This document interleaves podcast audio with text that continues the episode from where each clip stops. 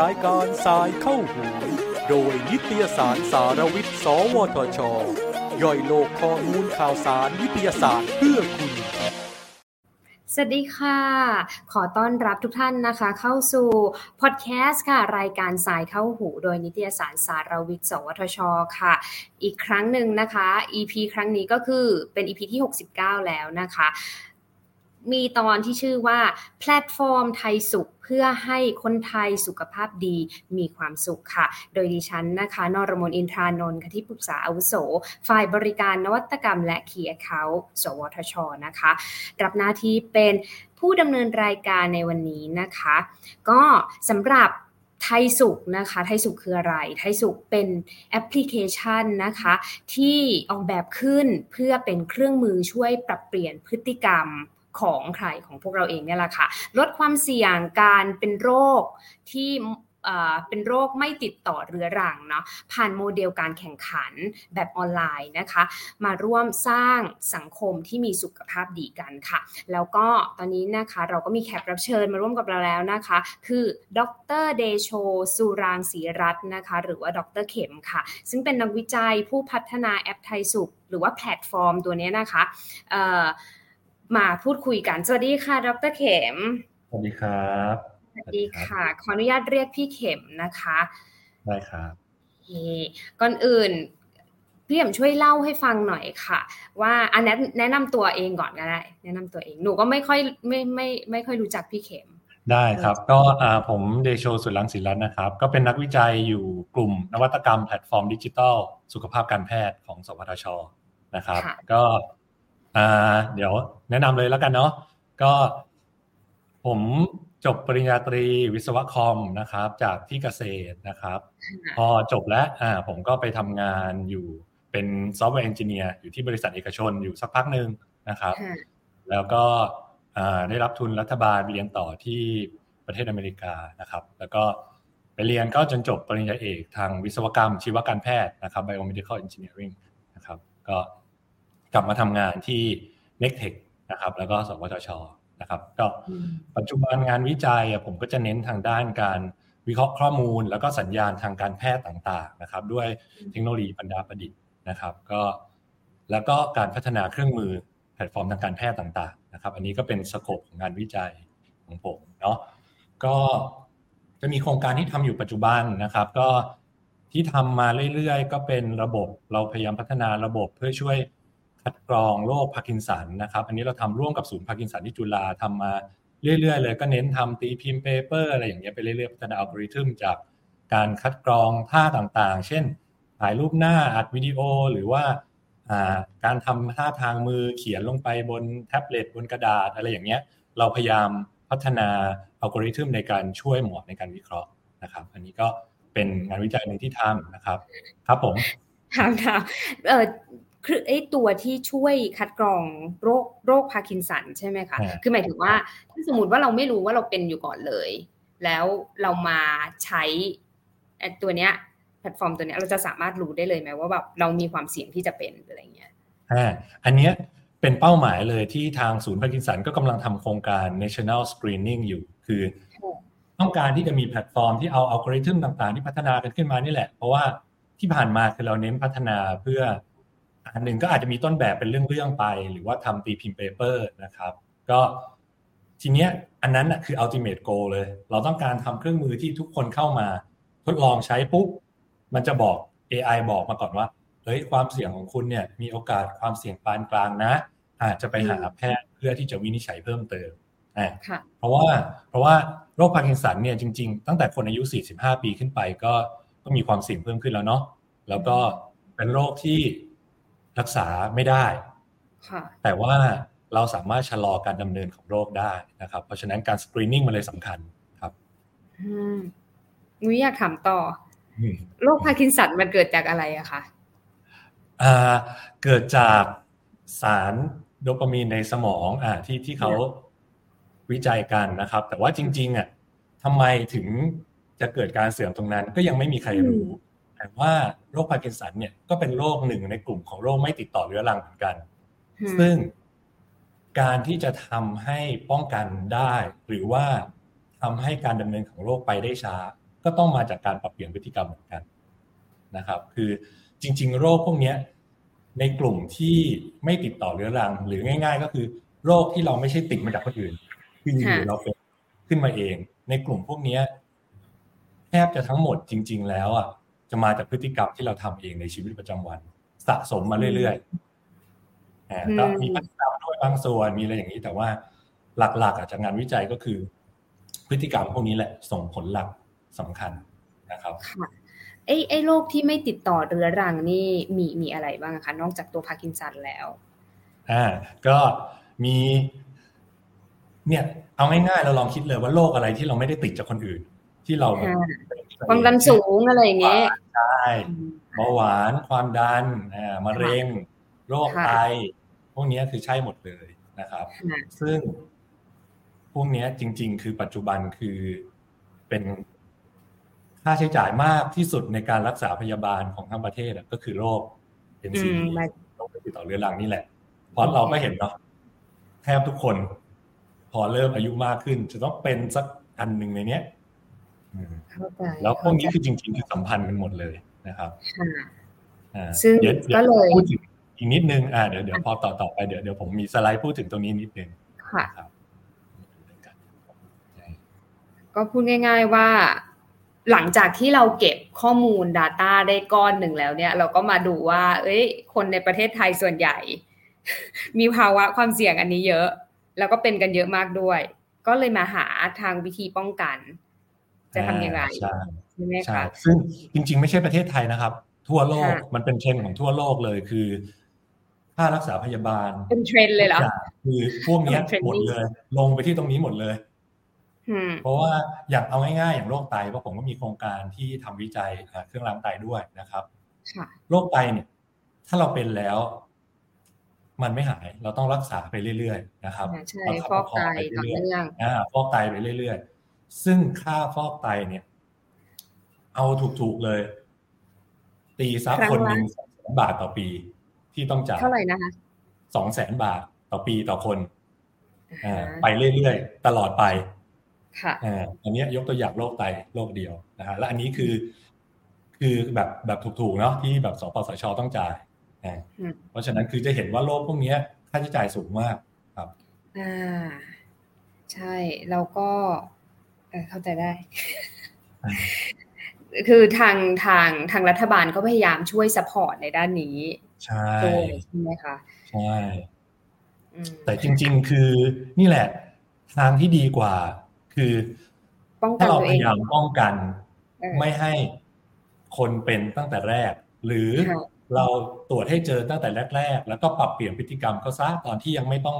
ทำอะไรเยอะ เพราะว่าตอนที่เป็นแรกๆอะ หลาย ๆ โรคเลยก็จะกลับมาหายได้ เช่นพวกความดันเบาหวานอะไรพวกนี้กลับมาหายได้นะครับ ถ้าเกิดเราปรับเปลี่ยนพฤติกรรม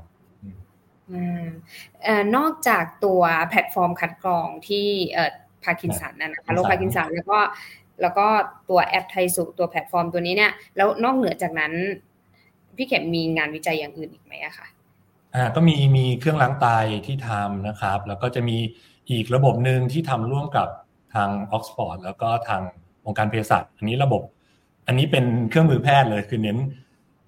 ควบคุมคุณภาพการผลิตยา อันนี้อาจจะฉีกไปนิดนึงกับสกบที่ทำนะครับ อันนี้ก็เป็นเป็นโปรเจกต์ที่ทำอยู่ปัจจุบันซึ่งโครงการพวกนี้ก็จะเกี่ยวเนื่องกับ AI หมดเลย ใช่ ส่วนมากเราก็จะใช้เทคนิคการวิเคราะห์ข้อมูลเทคนิคใดเทคนิคหนึ่งมาช่วยในการวิเคราะห์ข้อมูลพวกนี้ครับ เพราะส่วนมากข้อมูลเยอะหมดเนาะพวกนี้อืม ตัวเครื่องล้างไตนี่คือทํำยังไงอะคะตัวเครื่องล้างไตเนี่ย จริง ๆก็คือ เอาง่ายๆคือเราต้องการ reverse engineer แหละเครื่องล้างไต เพราะว่ามันค่อนข้างแพงแล้วก็ตัวคือเราอยากจะผลิตผลิตในประเทศตอนนี้คือมันพัฒนาขึ้นมาใช้ในประเทศนะให้มันราคาอันนี้คือเป้าหมายของตัวเครื่องมือไฟเข้าใจก่อนที่จะพัฒนาต่อไปเป็นอาเชื่อมระบบ monitoring คัดกรองหรือว่าติดตามอะไรอย่างนี้ ตอนแรกเราต้องการ step แรกของเครื่องมันไตนั้นก่อนครับได้ค่ะกลับมากลับมาที่แอปไทยสุขกันนะคะแอปไทยสุขค่ะ พี่เข็มเกิดมาได้ยังไงอะตัวแอปไทยสุขเนาะอะทีนี้ผมขอสไลด์นิดนึงก่อนพูดถึงแอปไทยสุขขอพูดถึงเรื่องโรคไม่ติดต่อเรื้อรังที่เมื่อกี้เราพูดกันไปนิดนึงก่อนเนาะอ่า เดี๋ยวผมผมขอขอพูดถึงโรคไม่ติดต่อเรื้อรังก่อน เพราะว่าเมื่อกี้เราบอกกันขึ้นมาแล้วว่า โรคไม่ติดต่อเรื้อรังเนี่ย มันเกิดจากพฤติกรรมที่เราสามารถปรับเปลี่ยนได้หมดเลย แล้วมันเป็นโรคส่วนมากที่เป็นค่าใช้จ่ายทั้งหมดทั้งประเทศทั้งโลกนะครับ ซึ่งถ้าดูจากรูปนี้อ่าเห็นเลยเนี่ยโรค NCD หรือ non communicable disease หรือกลุ่มโรคไม่ติดต่อเรื้อรังเนี่ยในรูปนี้จะเห็นว่าก็มีโรคทางเดิน หายใจเบาหวาน หัวใจหลอดเลือดนะครับโรคมะเร็งความดันโรคหัวใจโรคไตหรือโรคพาร์กินสันอันนี้ก็คืออยู่ในกลุ่มพวกนี้หมด ซึ่งเราเห็นว่าพอเราพอเราจะเริ่มก่อนที่จะเป็นอย่างเนี้ย มันจะมีการดำเนินของโรคที่เราจะเริ่มเห็นก็คือ ส่วนมากมันจะเริ่มจากน้ำหนักเริ่มเกินก่อนน้ำหนักเริ่มเกิน แล้วก็ที่เรียกว่าโรคอ้วนลงพุงก็คือ น้ำหนักเกินบางทีก็จะดูจาก BMI ก็คือน้ำหนักเทียบกับส่วนสูงใช่ไหมครับ แต่อ้วนลงพุงเนี่ยจริงๆอะเขาก็บอกว่า BMI จริงวัดไม่ได้นะ คนที่กล้ามเยอะๆน้ำหนักเขาก็เยอะ แต่เขาไม่ได้อ้วนนี่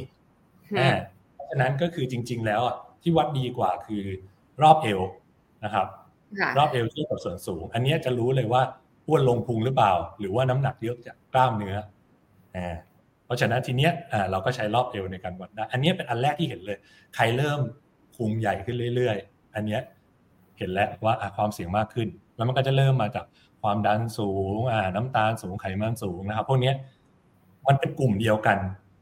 คนที่เป็นแล้วอะเราก็จะเห็นเลยบางคนก็เป็นครบทุกอันเลย บางคนจะเริ่มอันนี้ก่อนอันนั้นก่อน ถ้าไม่ปรับเปลี่ยนพฤติกรรมหรือไม่พยายามที่จะทำให้มันดีขึ้น อันอื่นตามมาเรื่อยๆพอเราอายุมากขึ้นนะครับ ร่างกายเราก็เสื่อมขึ้นนะครับ ซึ่งโรคพวกนี้ผมชอบรูปนี้มากเพราะผมเอามาให้เห็นว่า โรคพวกนี้มันเกิดมาจาก พฤติกรรมที่เราปรับเปลี่ยนได้เป็นเหมือนรากของต้นไม้โรคพวกนี้ที่มันโผล่ขึ้นมาคือมันเป็นเป็นใบไม้แล้วอะมันมาจากรากตรงข้างล่างนี่แหละ มาจากบุหรี่สุรามลพิษทางอากาศด้วย แล้วก็หลักๆคือการบริโภคอาหารกับการออกกำลังกายที่ไม่เพียงพอนะครับ ตรงนี้ถ้าเราให้ปุ๋ยดีรากแข็งแรง อ่า มันก็จะออกมาต้นไม้กิ่งก้านอะไรดีร่างกายเรายังแข็งแรงอยู่ พอมันเริ่มไม่ดีอย่างเงี้ย มันจะเริ่มออกมาแล้ว อ่า ใบเริ่มเหี่ยวใช่ไหมแต่ว่ามันไม่เหมือนกันเนาะของเรามันอาจจะแบบพุงมากขึ้นอะไรอย่างเงี้ยอ่าแต่อันนี้คือมันจะเริ่มแสดงให้เห็น คือพอแสดงให้เห็นเนี่ย มันเป็นทรายให้เราเห็นแล้วว่า พฤติกรรมในชีวิตเรามีบางอย่างที่ทำให้มันเกิดขึ้น การปรับเปลี่ยนพฤติกรรมเนี่ยมันสำคัญที่สุดนะครับ ถ้าเราปรับเปลี่ยนตรงนี้ได้ตั้งแต่แรก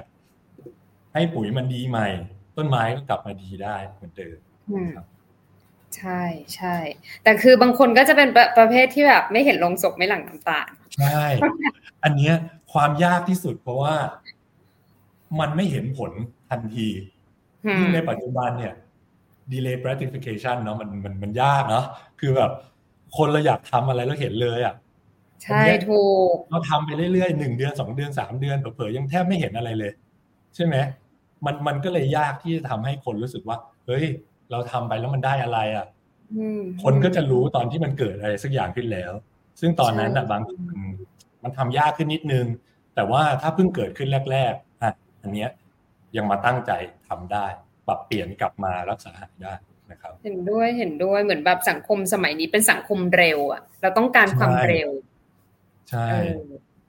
แบบทำอะไรทุกอย่าง อุตส่าห์ตั้งใจกินผักไปหนึ่งเดือนไม่เห็นมันจะแบบอะไรขึ้นเลยแบบ ไม่เห็นมันจะผอมเลยไม่เห็นจะแบบหน้าใสอะไรอย่างเงี้ยออกกำลังกายก็ไม่เห็นจะผอมสักทีอะไรเงี้ยใช่ไหมใช่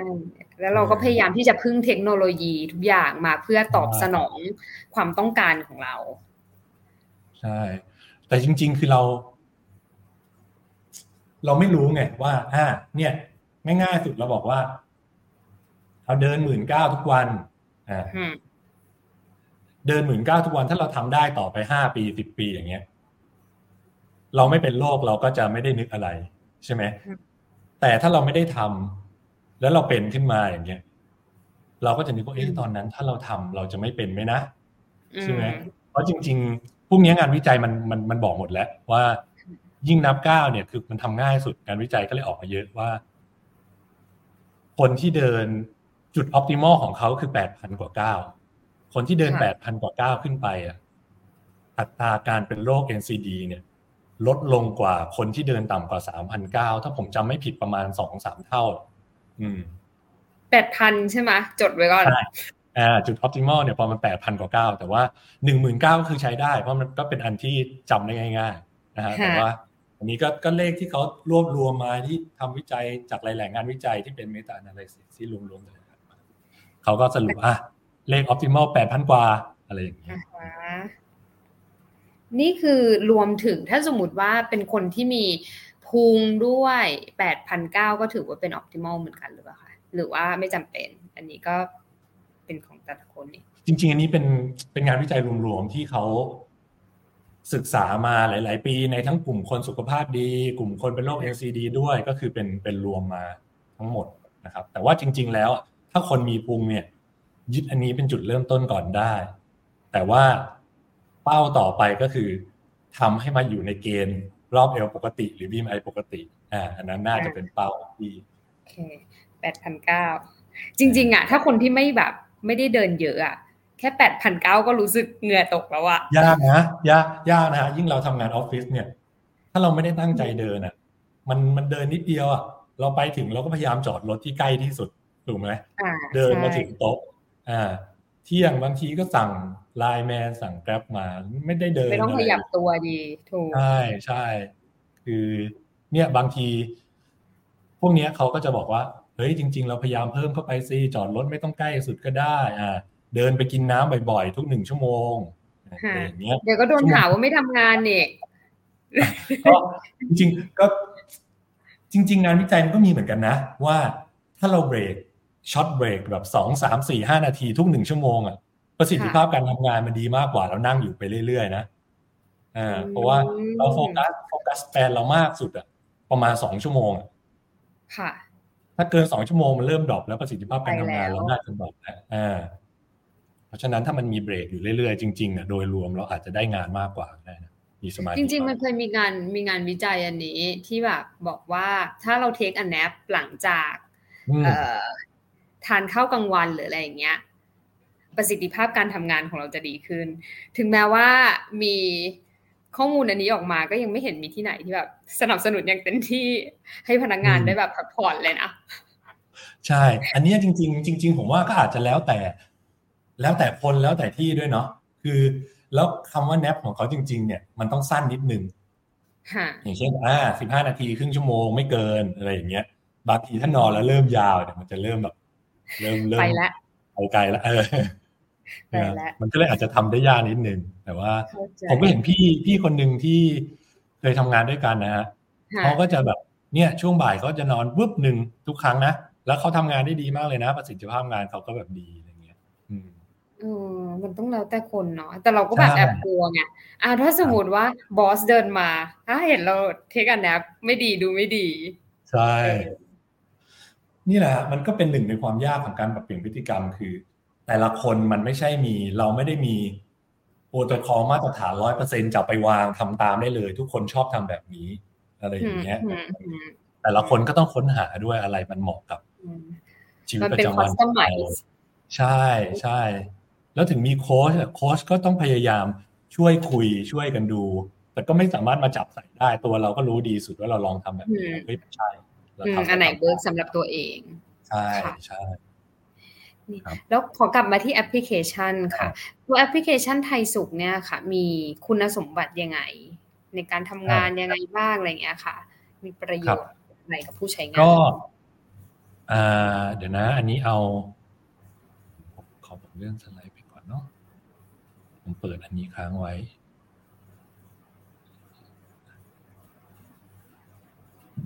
นนี้ดีกว่าแล้วกันอะคือเริ่มแรกสุดที่เราพัฒนาขึ้นมาเนี่ยครับ เราก็เรา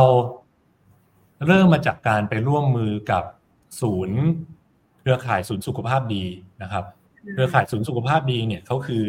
อย่างในโรงพยาบาลเขาก็จะสนับสนุนให้มีห้องฟิตเนส มีนักวิชาการที่ช่วยปรับเปลี่ยนพฤติกรรม ในกลุ่มเสี่ยงคนเป็นโรค NCD นี้อยู่แล้วนะครับ คือมีครั้งหนึ่งผมได้ไปบรรยายเรื่องการใช้เทคโนโลยีกับสุขภาพเนี่ย ให้ทางเครือข่ายสุขภาพดีฟัง แล้วก็เราเลยคุยกันว่าเอ้ย ถ้าเรามีแอปพลิเคชันตัวหนึ่งมาช่วยติดตามมันก็คงจะดีนะอ่ามันก็เลยเริ่มมาจากตรงนั้น ที่เริ่มมาตอนแรกเราก็พัฒนาเป็น Health Dashboard แอปพลิเคชันทั่วไปคือ บันทึกข้อมูลสุขภาพได้อ่ารอบเอวน้ำหนัก บันทึกความดันผลเลือด อะไรอย่างเงี้ยเพื่อใช้ในการติดตามตัวเองเนาะเราจะได้ดูกระตุ้นตัวเองได้ บันทึกการออกกำลังกาย การกินผักผลไม้นะครับ พอทำต่อๆไปเราก็รู้ว่า ถ้าเราจะทำพวกนี้ได้ต่อเนื่องเนี่ย การทำเป็นกลุ่ม หรือมีโค้ชมากระตุ้น มันได้ผลลัพธ์ดีกว่าซึ่งงานวิจัยก็ออกมาชัดเจนว่าผลลัพธ์มันดีกว่าแน่เราก็เลยเพิ่มระบบกลุ่มเข้าไปด้วยในตรงไทยสุดนะครับว่าอะร่วมกันเป็นกลุ่มได้ โค้ชคอยดูข้อมูลคอยส่งเมสเซจกระตุ้นได้นะครับเราก็เพิ่มระบบนี้เข้าไปพอต่อมาอ่าพอเราไปทำไปเรื่อยๆ เนื่องจากเราทำกันหลาย ๆ หน่วยงาน แล้วก็เป็นหน่วยงานภาครัฐซะส่วนใหญ่ในช่วงแรกนะครับก็อยากเน้นทำผลงานวิจัยด้วย เราก็เลยทำระบบหลังบ้านขึ้นมาเพื่อเอาข้อมูลพวกนี้ออกไปทำวิจัยได้นะครับ ตอนนี้ก็มีงานวิจัยที่ตีพิมพ์ในวารสารวิชาการนานาชาติหลายอันและที่อ้างอิงใช้ไทยสุดนะครับพอจากตรงนั้นอืมพอจากตรงนั้นน่ะ พอเราทำขึ้นมาเราก็เห็นว่า เออหน่วยงานเขาเอาไปใช้แล้วได้ประโยชน์แล้วแต่ทีนี้ เรามันต้องมานั่งวิเคราะห์ว่า เราทำยังไงให้เข้าถึงแบบกลุ่มคนกลุ่มใหญ่ได้นะครับ กลุ่มหน่วยงานทั่วไปใช้ได้ หรือว่าระบบมันต้องเป็นยังไงให้คนใช้อย่างต่อเนื่องได้ เพราะว่าจริงๆเนี่ยการปรับเปลี่ยนพฤติกรรมมันต้องทำต่อเนื่อง ไม่ใช่ทำแค่สัปดาห์เดียวแล้วได้เราอยากสร้างนิสัยที่ดีให้ได้เราก็เลยลองหลาย ๆ แบบจนมาจบที่ว่าเฮ้ยเราลองเป็นโมเดล การแข่งขันแบบออนไลน์ เพื่อกระตุ้นให้เขามาทำร่วมกัน แข่งขันในหน่วยงาน หรือแข่งขันเป็น virtual challenge ได้องค์กรหรือองค์กรต่อองค์กรแข่งกันก็ได้ เพราะเราเห็นยิ่งตอนโควิดอะ virtual run เนาะก็เยอะแยะเลยที่แข่งอ่าแข่งวิ่ง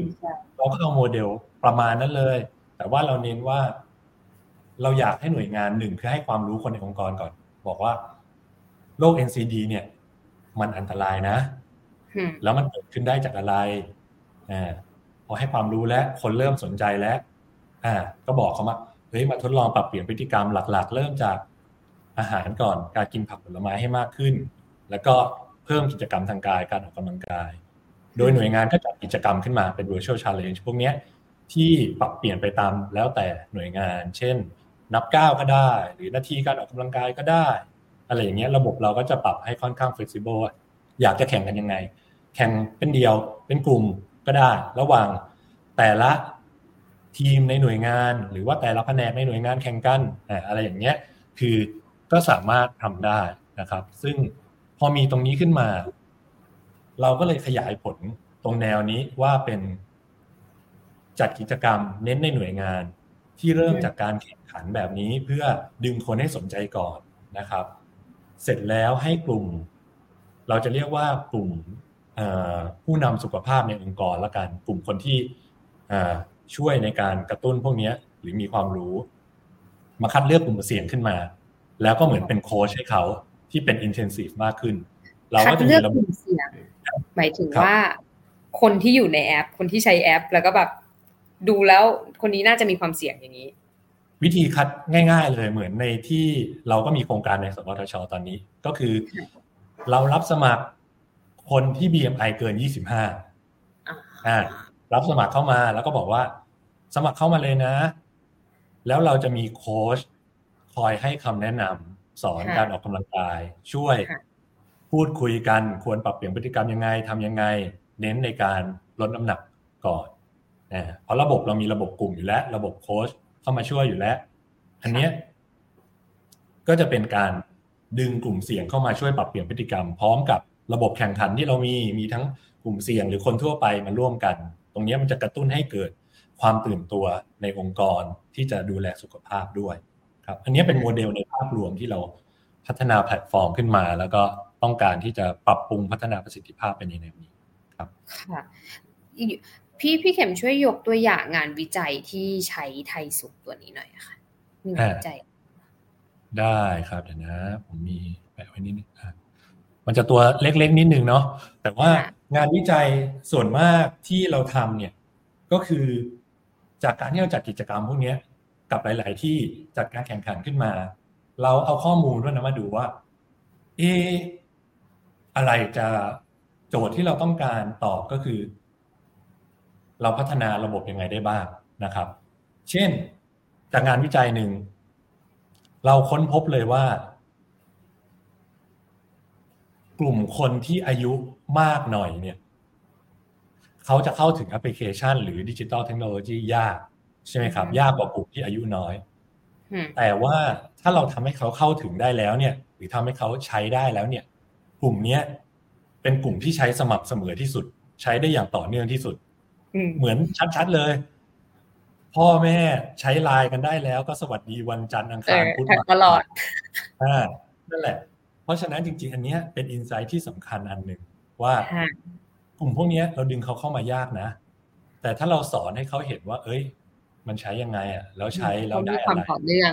ใช่จะเป็นกลุ่มที่เขาใช้ต่อเนื่องที่สุดเลย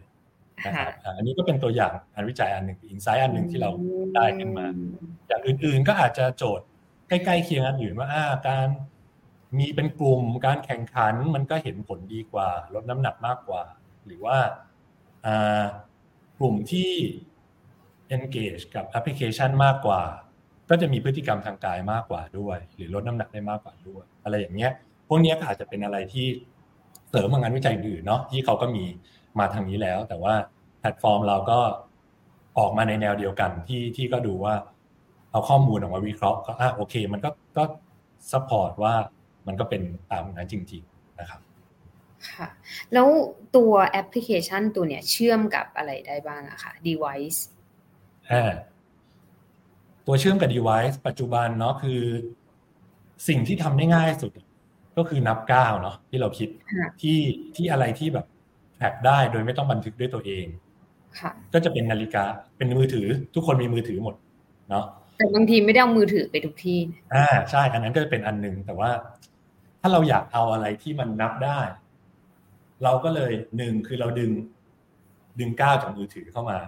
ซิงค์อัตโนมัตินะครับสองก็คือพวกนาฬิกาที่ wearable device เนี่ย ตอนนี้เราก็มีซิงค์กับ Garmin เนาะแล้วก็นาฬิกาอื่นๆที่ซิงค์เข้ามาเข้า Google Fit หรือว่าเข้า iOS Health ได้ เราก็จะดึงมาได้ก็ได้หลายตัวเลือกเลยอ่าใช่ก็จะมีพวกนั้น แล้วก็พอเราทำกิจกรรมกับหน่วยงานด้วยครับ เราก็เลยคิดว่า เฮ้ยเราทำนาฬิกาขึ้นมาเองด้วย เรามีไทยสุข watch ของเราเป็น smart watch มาด้วยที่ก็เน้นเน้นราคาไม่แพงมากก็คือหน่วยงานที่มาร่วมโครงการเนี่ย เราก็ขายให้ในราคาหนึ่งพันบาทนะครับ feature ก็เท่ากับนาฬิกา smart watch อื่นๆ จับ heart rate ได้จับการออกกำลังกายได้เนาะจับวัด body temp ได้ detect sleep ได้นะครับ แต่ว่าข้อดีคือมันซิงกับแอปไทยสุโดยตรง แล้วก็ โค้ชเนี่ยจะดึงข้อมูลมาดูได้ง่าย โดยตรงมาวิเคราะห์ข้อมูลได้ง่าย อันนี้เหมาะกับการปรับเปลี่ยนพฤติกรรมเป็นกลุ่มๆ สมมติเราบอกว่า เราอยากปรับเปลี่ยนพฤติกรรมกลุ่มเสี่ยง 20 คนอ่าทุกคนก็จะได้อุปกรณ์ที่เหมือนเหมือนกัน โค้ชก็จะกดเข้ามาดูได้ทีเดียวง่ายๆ พร้อมกันนะครับ อันนี้เป็นจุดประสงค์ที่เราเลยต้องพัฒนาขึ้นมา เพราะว่าจริง ๆ นาฬิกามันมีเยอะแยะแล้วเนาะคือทำไมเราต้องแบบพัฒนาขึ้นมา ว่าอันนี้ก็เป็นหนึ่งในเพนพอยที่เราเจอว่า แต่ละคนใช้อันนู้นอันนี้อันนั้น มันยากในการที่โค้ชจะแบบตามหรือบอกเขาว่า ต้องสอนว่าอันนี้ดึงข้อมูลเข้ามายังไง หรือมาอัพข้อมูลยังไง บางทีก็เป็นการยาก มันไม่ได้ซิงค์อัตโนมัติเลยอะค่ะซิงค์ครับ แต่ว่าอย่างสมมุติคนใช้เสี่ยวมี่อย่างเงี้ยโค้ชก็ต้องไปสอนว่าเสี่ยวมี่บางรุ่นนะ ต้องไปเซตตรงนี้เพื่อ sync เข้าใน Google Fit sync จากแอปเสี่ยวมี่เข้า Google Fit บางคนใช้ Garmin โค้ชก็ต้องมาอ้างมา login Garmin ตรงนี้นะ อะไรอย่างเงี้ย ซึ่งถ้าเป็นกลุ่มที่อายุมากหน่อย ก็อาจจะเริ่มยากนิดนึงนะครับ เราก็เลยถ้าแต่ได้ความต่อเนื่องนะ ใช่ ถ้าเราสอนได้จะต่อเนื่อง แต่อันเนี้ยถ้าโค้ชมีพลังพอในการสอนก็จะได้ โค้ชโค้ชจะเหนื่อยมากเลยนะ ในการที่ต้องตามสอนนี่นั่นอันนี้เหมือนหนึ่งในเครื่องอำนวยความสะดวกนี่แหละว่า ทุกคนใช้เหมือนกันหมดสอนเอาไปใช้วิธีการทำแบบนี้เหมือนกันเนี่ยก็คือเป็นเครื่องอำนวยความสะดวกแหละไม่ได้จำเป็นว่าต้องใช้นะครับค่ะไม่เห็นพี่เห็นบอกว่าต้องมีโค้ชเนาะโค้ชนี่คือใครจากที่ไหน ต้องเป็นโค้ชแบบว่าอยู่ตามฟิตเนสอะไรอย่างนี้เปล่าหรือว่าเป็นโค้ชอยู่ในห้องแลบโค้ชทีเนี้ยคือ อ่าระบบไทยสุขหลัก ๆ มีระบบแข่งขันอันนึงก่อนเนาะแข่งขันในหน่วยงานอ่าใครมาร่วมก็ได้แข่งนับก้าวกันสมมุติอ่านับหมื่นเก้าหรือกีฬาสีของสวทชที่เพิ่งแข่งกันไปเนาะก็นับก้าวแข่งกันศูนย์ต่างๆนะทีเนี้ยอีกระบบหนึ่งหลักๆ ของไทยสุขมีสองระบบ ระบบโค้ชกับระบบแข่งขันนะครับ ระบบโค้ชเนี่ยคือเราสร้างโมเดลขึ้นมาอันนี้เราก็ทำวิจัยร่วมกับ หน่วยงานข้างนอกหน่วยงานมสพช ในกระทรวงสาธารณสุขนะครับที่เขาได้งบมาทำเกี่ยวกับโมเดลอย่างเงี้ยโมเดลปรับเปลี่ยนพฤติกรรม ที่เขาบอกว่าควรจะต้องมีโค้ชกระตุ้น แล้วโค้ชเป็นใครอ่าโค้ชที่จะทำได้ดีควรจะเป็นคนในหน่วยงานนั้นเหมือนกันนะครับ เพราะฉะนั้นในโมเดลหลาย ๆ อันนะทั้งเครือข่ายคนไทยไร้พุงที่ทำขึ้นมาก็คือเขาจะไปพยายามสร้าง health leader เรียกว่า health leader ขึ้นมาในองค์กร health leader เนี่ย ก็อาจจะเป็นคนที่มีความรู้อยู่แล้วบ้าง สนใจทางด้านการดูแลสุขภาพ แล้วเราก็อาจจะส่งเขาไปเทรนเป็น personal trainer นะซึ่งของสวทชอันเนี้ยเราก็ตั้งเกณฑ์ขึ้นมาว่า อย่างน้อยคนจะเข้ามาเป็นโค้ชได้ ต้องเป็น certified personal trainer นะครับ หรือว่าคนสนใจอ่าคนสนใจก็คือเราส่งไปอบรมให้ อบรมออนไลน์เป็น certified personal trainer แล้วก็มามาเป็นโค้ชได้ อันนี้ก็มีการคัดกันอีกทีหนึ่ง ซึ่งแต่ละหน่วยงานก็แตกต่างกันว่าเกณฑ์เขาจะเป็นโค้ชยังไงนะครับแต่ว่าถ้าต่อต่อไปไปถึงระบบเบิกจ่ายมันต้องมีเกณฑ์ที่ชัดเจนว่า ว่าต้องเป็นยังไง certify โดยใครอันนั้นก็เป็นอีก step หนึ่ง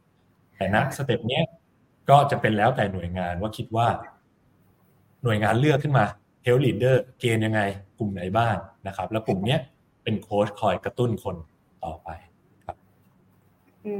มต้องไปผ่าน ต้องไปผ่านการการ train personal trainer ด้วย ใช่ อย่างน้อยอย่างน้อยเราต้องให้มั่นใจว่าคนที่จะไปสอนคนอื่นได้ ต้องมีความรู้เบื้องต้นก่อน โภชนาการการออกกำลังกายนะครับ เพราะฉะนั้นอย่างน้อยคือต้องมีการมีแบ็กกราวอะไรสักอย่างขึ้นมานะครับแล้วตอนนี้ในสวทช นี่มีกี่คนแล้วคะโอ้ตอนนี้ตอนนี้จริง ๆ มีประมาณเจ็ดคนครับ จากรอบที่แล้วมีอ่า ผม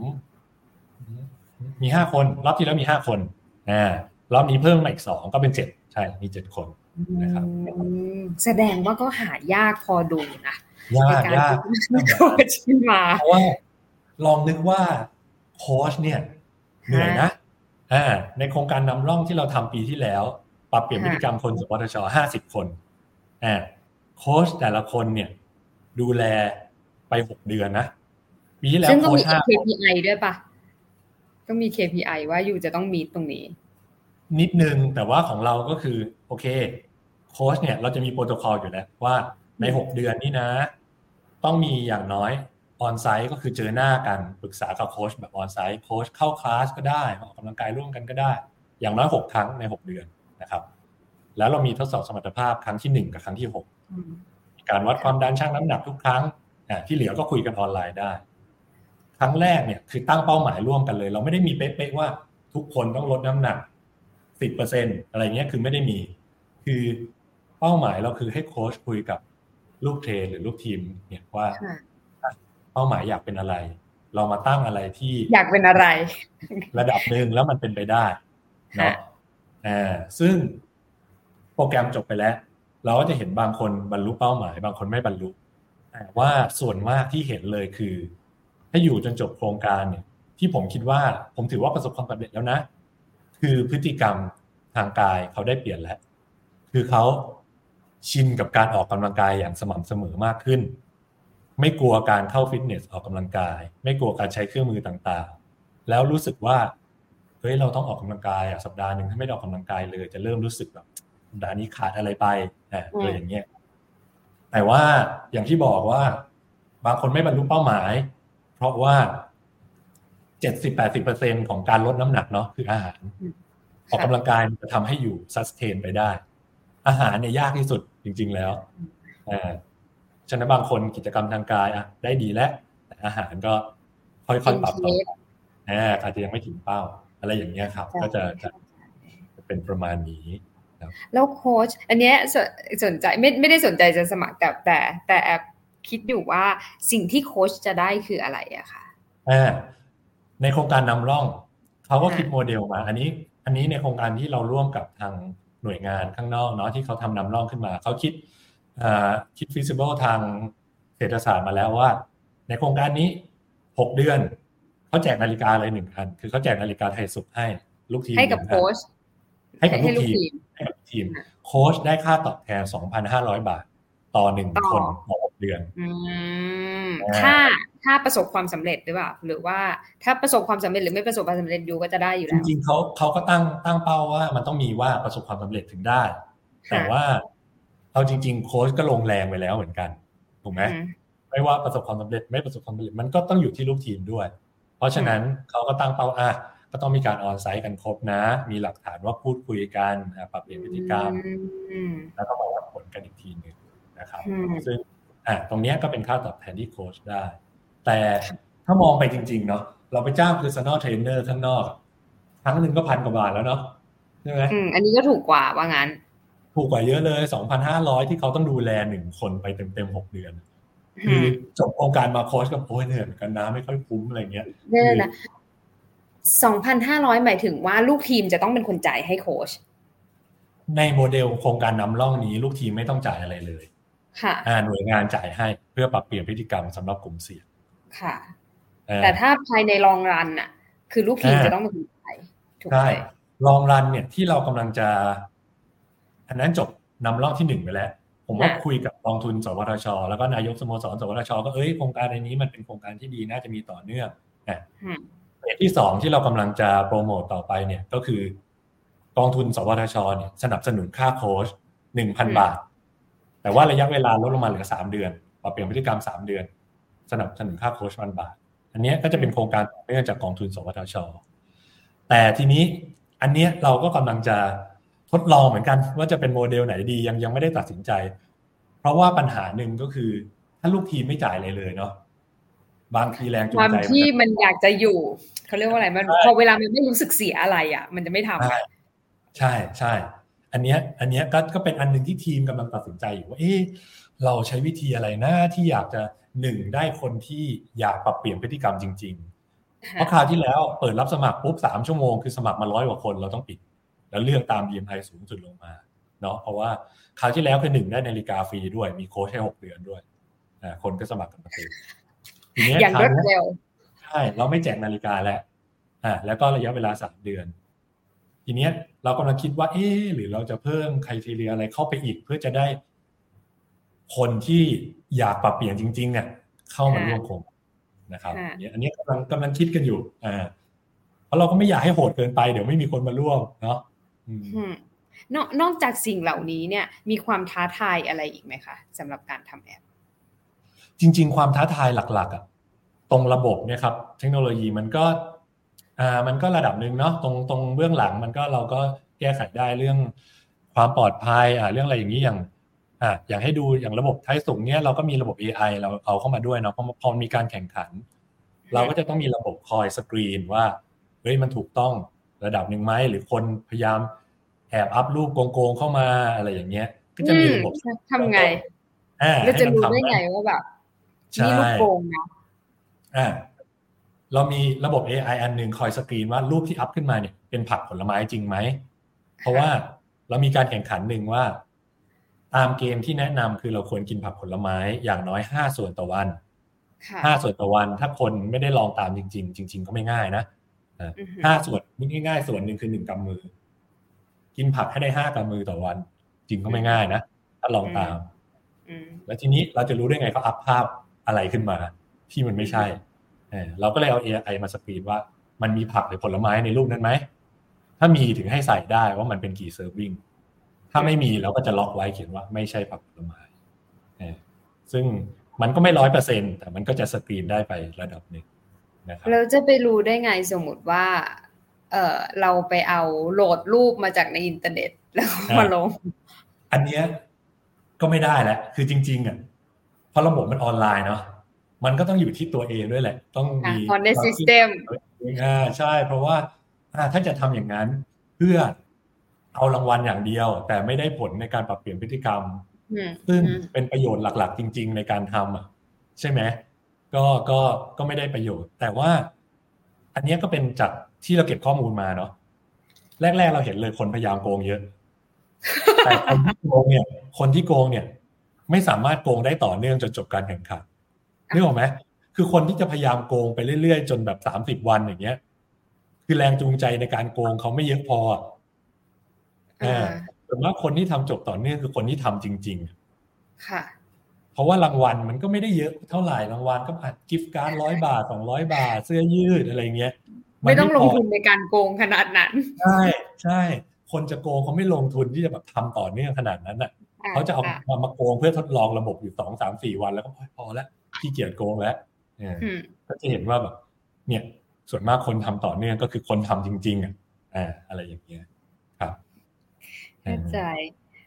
แล้วแล้วอย่างนี้ถ้า อะเลตเซว่าหรือพี่พี่มีอันไหน พี่มีอันไหนเพิ่มเติมไหมมาตรฐานอ่าก็เดี๋ยวนะ AI เมื่อกี้ก็จะมีนิดนึงอย่างนับก้าวเนาะถ้าเกิดบางคนระบบไม่ได้ดึงอัตโนมัติให้ เขาก็สามารถ แคปหน้าจออัพขึ้นไปได้จาก device อะไรก็ได้นะครับ ตรงนี้ระบบ AI เราก็จะดีเทคว่า เลขที่แสดงบนหน้าจอที่แคปเข้าไปเนี่ยตรงกับที่เขาอัพไหมนะครับไม่ใช่ว่าเดินจริงๆสามพันห้าร้อยเก้าเขียนไปเจ็ดพันอะไรเงี้ยระบบก็บอกว่าเอ้ยมันไม่ใช่นี่ที่อัพขึ้นมาสามพันห้าร้อยเก้านะอ่าประมาณนี้แล้วอื่นๆก็จะแบบระบบนิดหน่อยที่ไม่ได้เกี่ยวกับ AI เช่นแบบ รูปนี้เคยใช้ซ้ำไปแล้วเมื่อสามวันที่แล้วนี่ ทำไมอันนี้ผักกินไปสองสัปดาห์ที่แล้วรูปมาวนใช้ซ้ำหรือเปล่า อะไรอย่างเงี้ย ระบบมันก็จะเช็คพวกนี้ให้ด้วยนะครับ แล้วก็ความปลอดภัยอ่าอันนี้เรามีตามมาตรฐานของสวทช อยู่แล้ว ก็มีกระบวนการดูแลเรื่องข้อมูลความปลอดภัย PDPA ตรงนี้ก็ ก็ไม่ต้องเป็นห่วงเรื่องมาตรฐานความปลอดภัยนะครับแต่ทั้งนี้ทั้งนั้นคนที่ยอมเข้ามาร่วมอยู่ในแอปไทยสุข็จะต้องผ่านการ รับรู้ว่าข้อมูลนี้เราจะเอาไปใช้ในการทำวิจัยเรื่องใช่ครับ คือตอนขั้นแรกเหมือนที่เรากด consent ในการใช้แอปต่างๆเนาะมันก็จะมี consent ว่าเราอนุญาตให้ใช้ข้อมูลแบบไม่ระบุตัวตนนะ ในการเอาไปทำอะไรได้ ซึ่งข้อมูลของไทยสุขเนี่ย เราจะมี consent สองส่วน ส่วนแรกคือบอกว่าถ้าเราจะนำไปใช้ทำวิจัยเนี่ย จะเป็นข้อมูลที่ไม่สามารถระบุตัวตนกลับมาได้ เราใช้ข้อมูลแค่ในภาพรวม นะครับ กับอีกส่วนหนึ่งที่ระบุตัวตนได้ ตรงนี้เข้าถึงได้โดยโค้ชซึ่งมันจะมี consent อีกอันหนึ่งก่อนที่เขาจะเข้าร่วมกลุ่ม บอกว่าอนุญาตให้โค้ชเนี่ยเห็นข้อมูลส่วนตัวของคุณนะ เพราะว่าโค้ชจำเป็นต้องรู้ไงว่าคนนี้คือใคร แล้วคนนี้ค่าเป็นยังไงนะครับ เพราะฉะนั้นตรงนี้เราเราไม่สามารถปกปิดตรงนี้ได้ เพราะฉะนั้นก็ต้องให้เขาคอนเซนต์ด้วยว่า คนเป็นโค้ชเนี่ยเห็นข้อมูลส่วนตัวของคุณนะถ้าคุณมีคนที่เป็นโค้ชคอยดูแล เขาจะดูข้อมูลส่วนตัวคุณได้ ดูข้อมูลน้ำหนักคุณได้ผลเลือดได้ ดูย้อนหลังได้ เพราะว่าเขาจะได้ให้คำแนะนำที่ถูกต้องได้นะครับเลตเซว่าถ้าสมมติหนูเป็นคนข้างนอกเนาะไม่ได้อยู่ในสวทช แล้วก็อยากสนใจต้องการจะดาวน์โหลดไอ้ตัวเนี้ยมาใช้ค่ะ ก็คือ อ่าดาวน์โหลดได้ที่ไหนบ้างตัวแอปพลิเคชัน ตอนนี้ก็ดาวน์โหลดได้เลยเข้าไปพิมพ์คำว่าไทยสุขภาษาไทยหรือภาษาอังกฤษก็ได้ในทั้ง App Store หรือว่า Google Play ได้เลยนะครับ ก็ก็จะเจอไทยสุขขึ้นมาแล้วก็โหลดได้เลย หรือว่าเข้าเว็บ www ไทยสุข .org อ่าตรงนั้นก็มีมีข้อมูลมีลิงก์โหลดได้นะครับ แล้วคำถามต่อ ถ้าสมมุติว่าเฮ้ยเอ่อเนื่องจากว่าเราเป็นคนข้างนอกเนาะการมีโค้ชมีอะไรอะ่ะเราก็จะไม่แบบ เออเราไม่มีเป็นองค์กร เราเราจะขอมาร่วมสนุกกับโค้ชอะไรอย่างนี้ได้ไหมคะปัจจุบันน่ะคนทั่วไปนะครับ คนทั่วไปที่โหลดและอยากเข้ามาร่วม เราจะมีการแข่งขันที่เป็นเปิดสำหรับสาธารณะ ที่ไม่ได้ปิดเฉพาะหน่วยงานคนทั่วไปโหลดแอป แล้วก็เข้าไปดู list การแข่งขันได้เลย แล้วก็ไปจอยการแข่งขันนั้นๆได้เลย ก็คือแข่งขันเช่นอ่าแข่งขันนับก้าวแล้วก็ร่วมกันชิงรางวัลอ่าอะไรอย่างเงี้ย ซึ่ง เดี๋ยวมีนาประมาณมีนาเมษาเราก็จะมีโครงการที่เปิด public เลยที่เราจะขยายผลต่อไปให้คนทั่วไปมา ร่วมการแข่งขันด้วยกันนะครับ คือเป็นจุดเริ่มต้นของการช่วยปรับเปลี่ยนพฤติกรรมด้วยกันนี่แหละอันนี้คนทั่วไปสามารถเข้ามาร่วมในภาพนี้ได้เลยคือในการปรับเปลี่ยนพฤติกรรมเข้ามาร่วมแข่งขัน แล้วเราก็จะมีข้อมูลสุขภาพต่างๆ มีคำถามสุขภาพ ที่พอเขาจอยแอป และจอยการแข่งขัน และมันจะเด้งขึ้นมาถามเรื่อยๆ หรือว่าเข้าไปดูในเว็บ ทยสุข .org เราก็จะมีมีช่องทางข้อมูลสุขภาพต่างๆ เนี่ยเราเรามีทั้งเว็บหรือ Line แอดก็ได้นะครับ หรือว่า Facebook YouTube TikTok อก็จะมีข้อมูลสุขภาพโพสเรื่อยๆนะครับ ความรู้สุขภาพต่างๆนะครับ แล้วก็อันนั้นในแง่คนทั่วไปเนาะถ้าหน่วยงานทั้งเอกชนหรือราชการไหนสนใจจะใช้ระบบเนี่ยในการปรับเปลี่ยนพฤติกรรมในหน่วยงานนะครับ ก็ ติดต่อเข้ามาได้เลยนะครับ ก็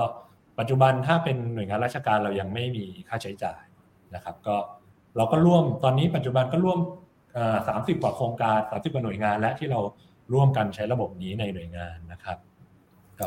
หน่วยงานไหนสนใจก็ติดต่อได้เลยเอกชนด้วยเอกชนก็มีติดต่อเข้ามาแล้วเหมือนกันที่เข้ามาใช่แล้วถ้าเป็นเอกชนนี่ต้องร่วมมีราคาไหมอ่าอันเนี้ยเข้ามาคุยกันก่อนได้เลย เพราะว่าตอนนี้เรายังเป็นเริ่มเริ่มนำร่องอยู่ นะครับ ขึ้นกับสเกลคนที่คิดว่าจะใช้ในหน่วยงานนั้นๆนะครับ ซึ่งส่วนมากค่าใช้จ่าย จะ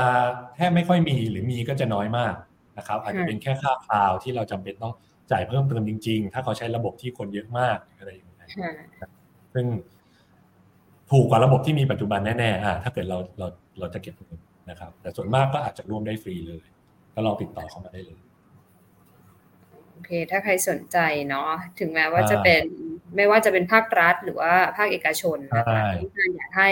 พนักงานหรืออะไรอย่างนี้ร่วมกันเนาะแล้วเมื่อกี้แอบเห็นสไลด์หนึ่งที่เหมือนเป็นสไลด์ Data ค่ะ นั่นคือเป็น Data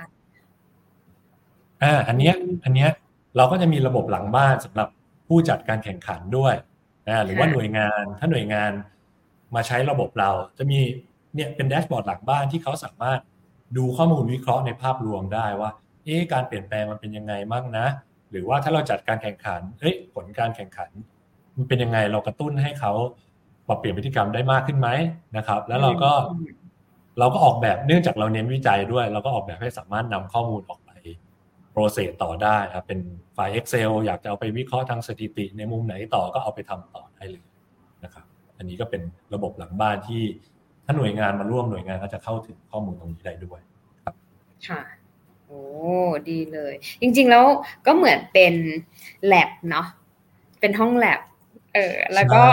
ทุกคนก็เข้ามาเป็นตัว subject เออ แล้วก็มาดูอาจจะมองแง่นั้นก็ได้ แต่ผมมองมองว่าอะเป็นเครื่องมือให้ทีม HR หรือทีมดูแลสุขภาพคนในองค์กรเนี่ย ติดตามแบบ เห็นข้อมูลพฤติกรรมสุขภาพได้ชัดขึ้น ตามกลุ่มได้ชัดขึ้นเนาะว่าแล้วเราก็อาจจะอาดึงคนที่เป็นกลุ่มเสี่ยงมาจากผลตรวจเลือดที่เรารู้อยู่แล้ว ชวนเขาเข้ามาปรับเปลี่ยนพฤติกรรมได้ เพราะว่าตรงนี้หลาย ๆ หน่วยงานเริ่มเห็นแล้วว่า คนที่เริ่มเป็นกลุ่มเสี่ยงเนี่ยหนึ่งคือเขาเบิกค่ารักษาพยาบาลมากขึ้น มันก็เป็นคอร์ขององค์กรสองคือลาหยุด ลาอะไรมากขึ้นประสิทธิภาพการทำงานก็จะลดลงนะครับเช่นเดียวกันเขาเริ่มเห็นว่าจริง ๆ เงินมันควรจะมาป้องกันและปรับเปลี่ยนพฤติกรรมมากกว่า เพราะมันเป็นการใช้ประโยชน์ที่คุ้มค่ามากกว่า ทั้งในแง่ประสิทธิภาพการทำงานที่ลดลงนะครับ มันเลยมาทางนี้มากขึ้นนะครับซึ่ง Data พวกนี้ทาง ภาครัฐแล้วก็ภาคเอกชนของกลุ่มนั้นๆที่ที่มาสมัครด้วยก็จะได้รับข้อมูลพวกนี้ไปแล้วก็ไปวิเคราะห์ต่อได้ ใช่ เราเราก็มีกำหนดสิทธิการเข้าถึงเขาก็เห็นได้เฉพาะของตัวเองเท่านั้น ก็ไม่ไม่สามารถบุคคนอื่นได้ค่ะอืมดีเลยอะ จริง ๆอะน่าจะมีเรื่องชอบชอบที่แบบเป็นโครงงานวิจัยต่อเนื่องเนาะที่เอามาใช่ที่เอามาวิเคราะห์ต่อว่าแบบ เออ อย่างอย่างที่อย่างที่พี่เข็มพูดเล่าให้ฟังว่าแบบ ส่วนใหญ่คนที่มีอายุ ถ้าตอนแรก ๆ อาจจะยาก พอหลังจากนั้นก็คือจะเขาจะได้ต่อเนื่องไปเรื่อยๆ เออใช่ใช่ก็มีความ consistency ใช่เพราะว่าพวกนี้คือเราเราก็ต้องการรู้ด้วยเพราะบางทีมันก็เป็นสมมติฐานของเราเนาะแต่ถ้าเราต้องการรู้จากผลงานวิจัยชัดๆ เราจะได้มาปรับระบบให้มัน support ตรงนี้เข้าถึงง่ายขึ้น ให้อ่าคนที่อายุมากขึ้น ใช้ง่ายขึ้นเขาจะได้เริ่มมาใช้งานได้ง่ายขึ้น อะไรอย่างเงี้ยต รงนี้มันก็มา support ให้ระบบเราพัฒนาขึ้นไปเรื่อยๆนะครับ จริงค่ะ จริง จริง เนี่ยจริงชอบชอบในการเก็บ Data พี่เข็มมีอะไรทิ้งท้ายไหมคะเอ่อก็จริง ๆ ทิ้งท้ายก็ ก็อาจจะแค่ว่า หน่วยงานไหนสนใจละกันนะครับ หน่วยงานไหนสนใจอะสามารถติดต่อเข้ามาได้เลยนะครับ คนทั่วไปคนไหนสนใจก็โหลดแอป เข้าเว็บลองเข้ามาเล่นได้ มีการแข่งขันสำหรับสาธารณะ ให้ร่วมได้เหมือนกันนะครับ ลองเข้ามาได้เลยนะครับ ก็สามารถทดลองเล่นได้แล้วก็ติดต่อเข้ามาได้อ่าส่งมาถามส่งถามแอดมินใน Line แอดหรือ Facebook ก็ได้นะครับ หรือว่าสนใจส่วนไหนกดดูข้อมูลสุขภาพอะไรยังไงก็ลองดูได้ แล้วก็หน่วยงานต่างๆ ที่เขาจัดขึ้นมา เขาก็จะมีอบรมบางอันก็จะเป็นออนไลน์ไลฟ์ เราก็สามารถเข้าไปร่วมไลฟ์ตรงนั้นดูด้วยกันได้ แล้วถ้าสมมุติว่าองค์กรสององค์กรที่ต่างกัน อยากจะมาแข่งขันกันอะไรอย่างเงี้ยค่ะอันนี้ก็เป็นแผนที่เราจะขยายผลปีนี้เหมือนกัน เราจะร่วมกับเครือข่ายองค์กรที่บอกว่า เอ้ย ลองไหมจัดแข่งขันเป็นองค์กรองค์กร ระหว่างองค์กรอ่าระหว่างองค์กรดูซิเอามาจัดการแข่งขันกัน เหมือนโมเดลที่เราจัดในสวทช ระหว่างศูนย์ อันนี้สเกลใหญ่ขึ้นอ่าเป็นหน่วยงานหน่วยงานแข่งขันกันเลย ทีนี้ดูซิว่าเขาจะแข่งกันไหมอ่ามันมันก็อาจจะมีปัจจัยบางอย่างที่เราคาดเดาไม่ได้เนาะอย่างบางทีแข่งระหว่างศูนย์เนี่ยมันมีการแข่งขันกันเยอะกว่าที่เราคาดไว้อีก มันเลยทำให้คนแบบคนกระตุ้นกันเดินกันมากขึ้นเลยช่วงนั้นคือแบบพยายามเดินเดินกันเยอะขึ้นจริงเออใช่ไหมเหมือนเราพยายามใช้ การแข่งขันเพื่อที่จะเอาชนะเป็นเป็นจุดกระตุ้นให้เราได้แบบได้ออกกำลัง ใช่ คือเนี่ยอยากให้มันเริ่มจากจุดอย่างนี้แหละ พอมันเริ่มจากจุดที่เรามีแรงกระตุ้นนิดนึง แล้วพอเราเริ่มสนใจ เริ่มทำเป็นประจำเราจะเริ่มคิดมากขึ้นแล้วว่า เอหรือเราก็ทำอันนี้ได้ อันนี้เราทำเป็นประจำแล้ว เราก็ทำไปต่อเนื่องได้อะไรอย่างเงี้ย อย่างสวทช ใช้จบกันไปแล้วแข่งจบกันไปแล้ว ก็ยังมีคนส่งมาถามอยู่เฮ้ยทำไมแบบ